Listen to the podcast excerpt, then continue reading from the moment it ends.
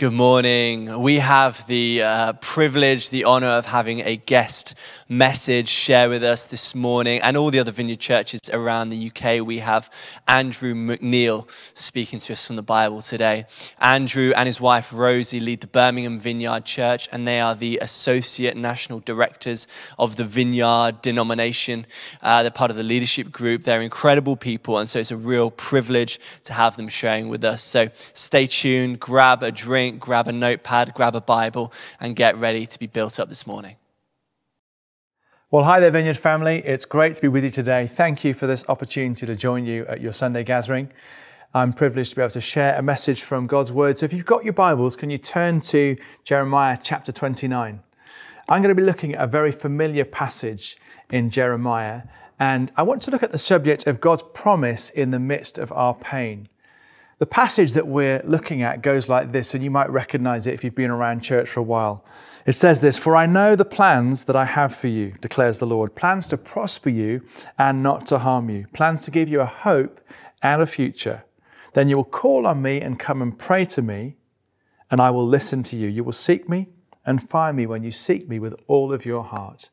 A familiar passage, and I want to take some time to look at the context. Really, this context is the context of pain and trial. Now, if you've lived a completely pain free life, I'm really delighted for you. But if, like the rest of us, you've ever experienced disappointment, loss, uncertainty, disruption, economic, relational, whatever it might be, then, then you know we're talking to each other here as friends.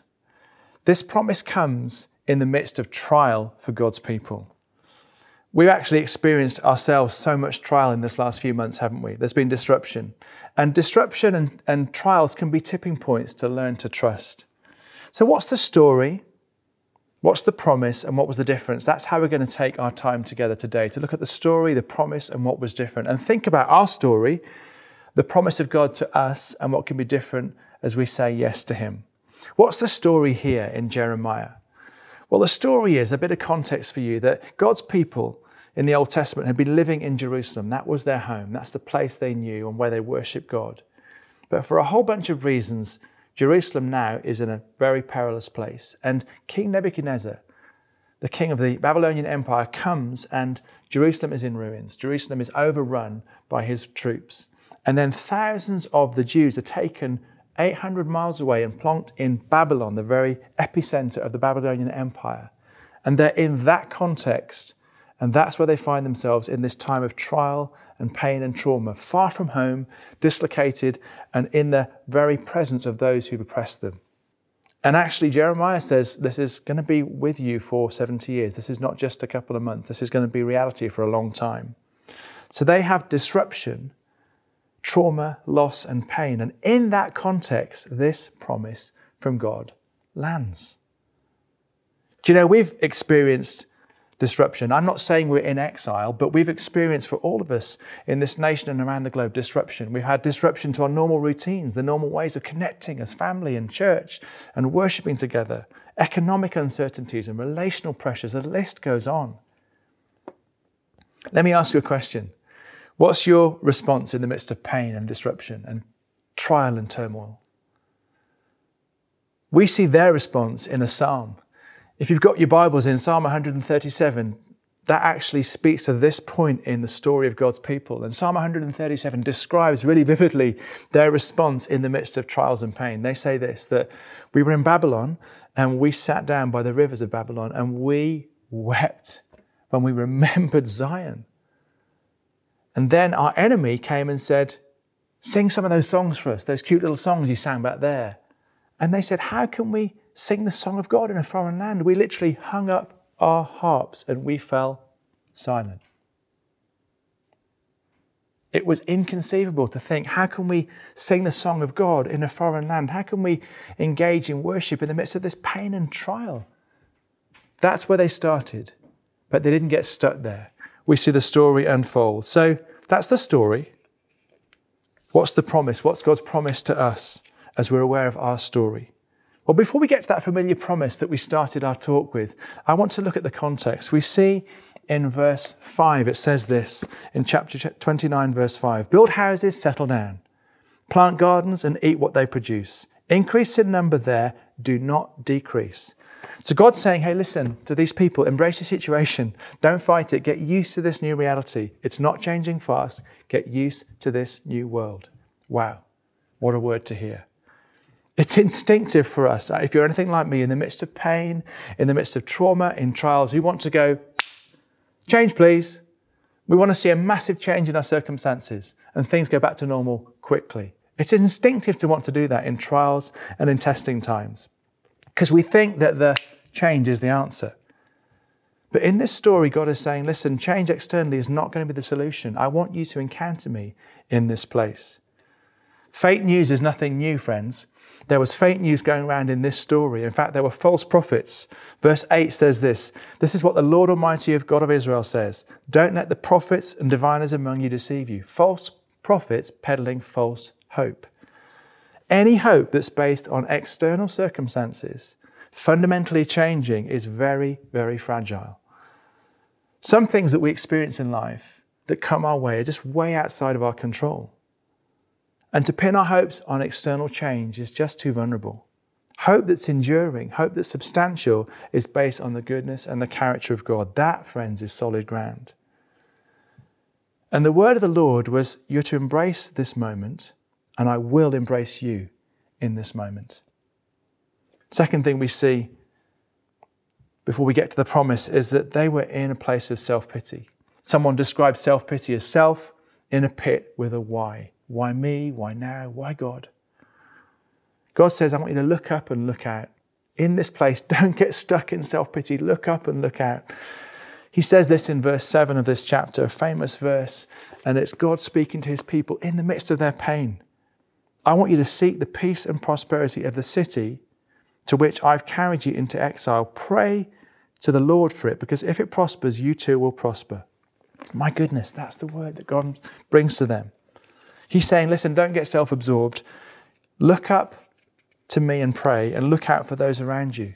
Even in trials, we're blessed to be a blessing. And one of the things that God says to his people here is don't just go into a pity party. I want you to be in that place.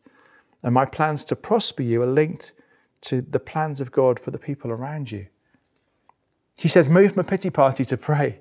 I've got plans for you, but I've also got plans for the place that I've put you in. And now, as we get that context, here's the shocker. Here's the big promise that comes that we're familiar with, but to get the context makes it more rich.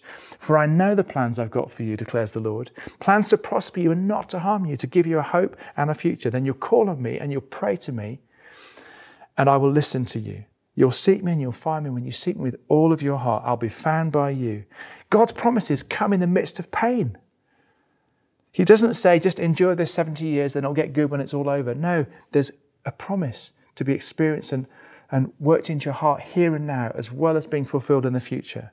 The promises are more powerful when we understand the pain. The, the comfort is more profound when we get the context of what they're going through. For us, we do experience trial times, we experience testing times, challenges, setbacks, disruption. And the promises of God can become even more precious to us in the backdrop of those trials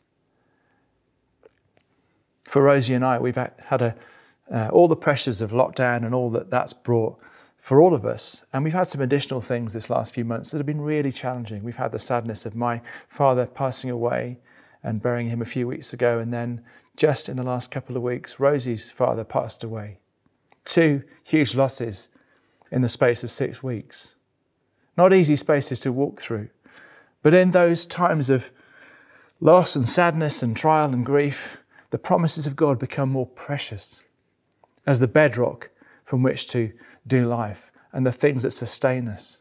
Not a circumstantial change, but a reliance on the goodness and character of God. Some of the things that have enriched us in the scriptures have been this passage in Jeremiah, promises in the midst of pain, but other things. Even in darkness, light will dawn for the upright.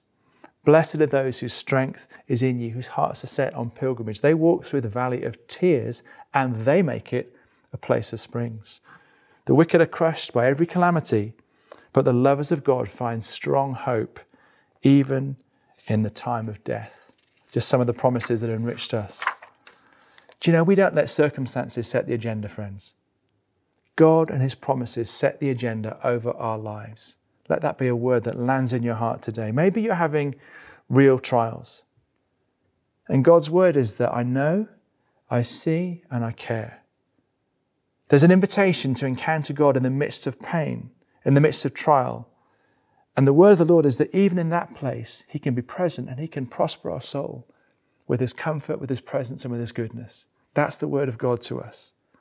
What happens for these people when they take God at His word? As they trust God in their trial, what was different?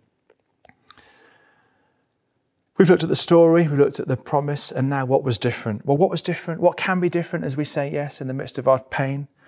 History would show us that this 70 year period for the Jewish people was really formative. I want to look at three things. They became rooted, they became resilient, and they became replicable. Rooted, first of all. They moved from observation to ownership.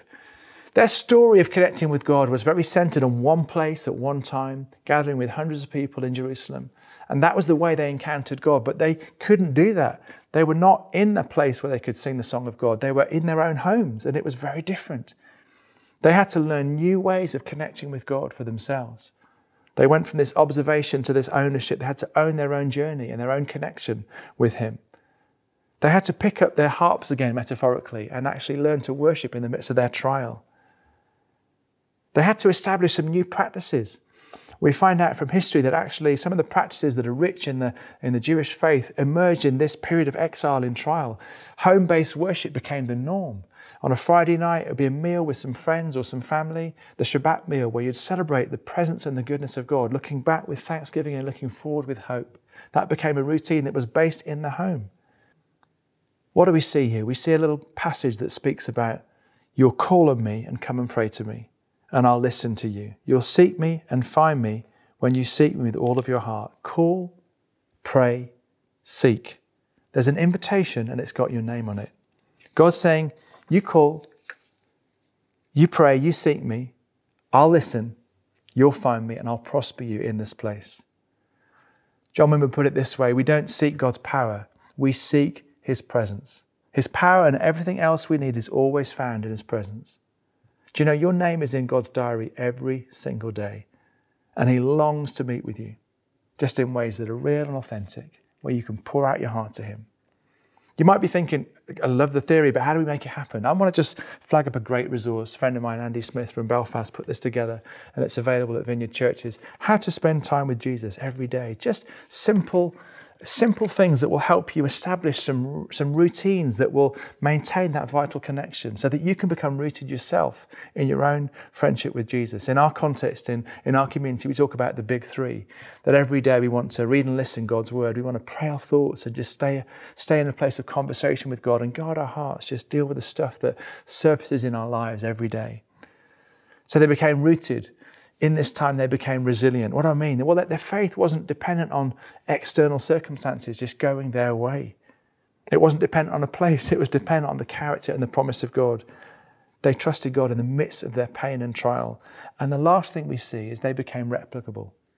What do I mean by that? Well, they were uncontained from this point onwards in their story. This 70 year period just did a, a reset on the DNA of the people of God where they were very much used to being centered in one place at one time, it became replicable as a community. They could actually realize that we can survive and thrive and encounter God and be a blessing to the places we're in in lots of different ways, in lots of different places. So the whole idea of the synagogue, a, a kind of a, a localized gathering of believers, emerged in this time in the Jewish people's history.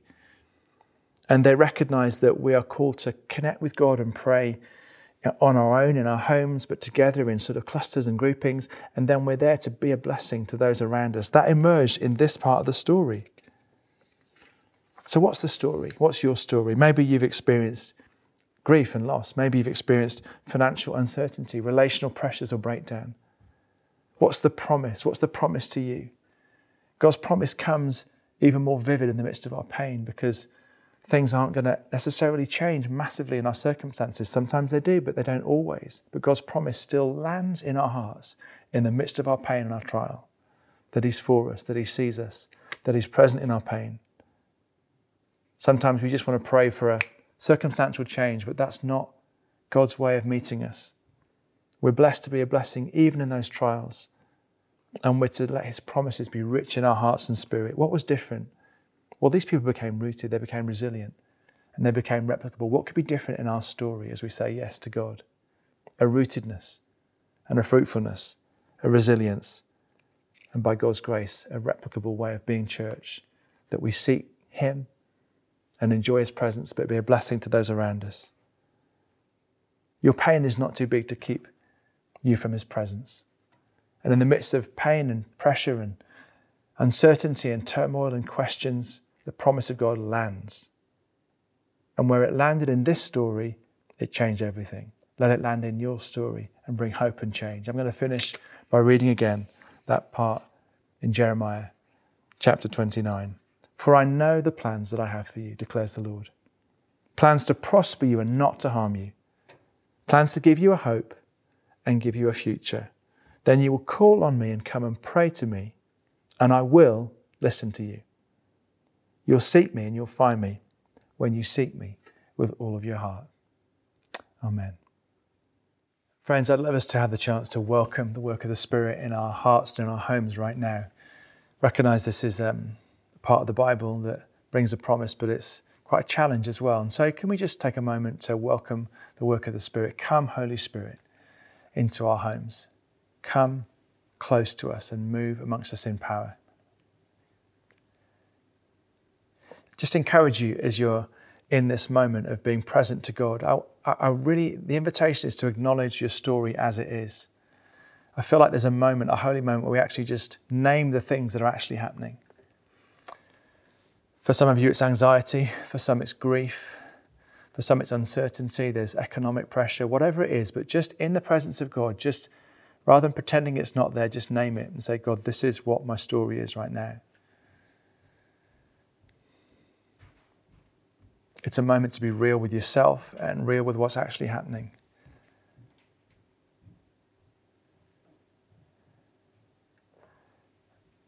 But here's the invitation in that moment as well. I just want you to say, God, I choose by faith to receive your promise over me. That your word is for me and not just for someone else.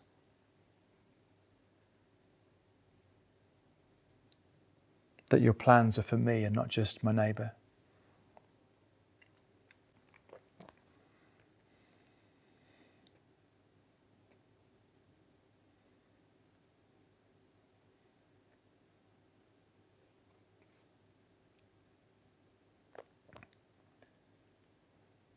And Holy Spirit, I pray that you start to breathe hope in the lives of people that have been functioning under despair. Put hope in people's spirits as they say yes and they stand firm on your promises.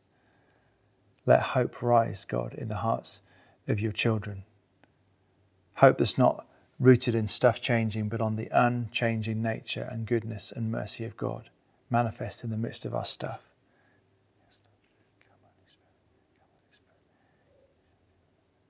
Just want to pray against every intimidation the enemy's brought. Sometimes in the midst of our trials, the enemy just accuses, like he did in that story and his voice is constant. We just break the power of the accusing voice of the enemy.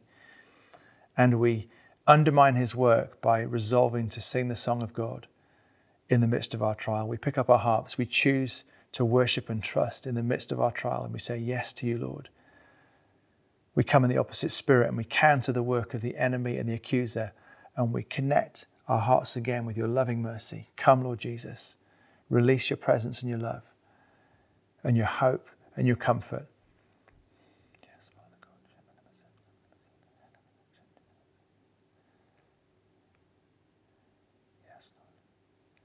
Just as you're embracing the work of the Spirit in your hearts and your homes, I want to just finish by saying there's some of you in this moment, and the Spirit of God over the last few months has been stirring you. You found yourself praying more, you've been looking up and looking out in the trial in the uncertainty, that's what's been taking place. And God has been doing that because there's a call on you to lead and to make a difference. The Spirit of God's been stirring this desire to look up and pray and to look out for neighbours and friends and reach out and extend God's kindness in the midst of your own challenge. That's a sign of the Holy Spirit working in you and through you. And we want to bless that. Pray for the courage in you to grow, to do the things that God's called you to do. And we just pray for fruitfulness as you seek to be the people of God's. God's promise for blessing and prosperity was on his people and through his people to the people around them. God wants to extend his family, and he wants to do that through us as we say yes to him, as we look up and we look out for those around us. We're blessed, all of us, to be a blessing. Thank you, Lord. We just thank you that your Spirit is with us, and we just say yes to you, Lord. Help your work in our hearts deepen as we talk with friends and we get some prayer in our community. We ask that you let this message land in our spirits and in the same way it created a change in the DNA for these people, let it create a change in our spiritual DNA as we hold on to your promise in the midst of trial. Amen.